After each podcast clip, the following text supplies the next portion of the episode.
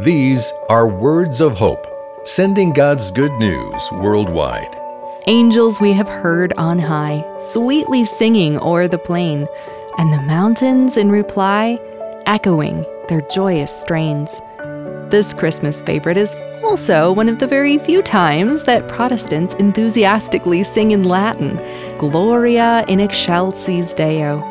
And that refrain, of course, is the angels' praise song Glory to God in the highest. In singing this, we seem to be playing the part of the mountains, echoing their joyous strains. Maybe this is what the psalmist meant when he said, Let the rivers clap their hands, let the hills sing for joy together before the Lord, for he comes. You've been listening to Words of Hope. Download Christmas devotionals and activities for kids and adults at woh.org/lessons.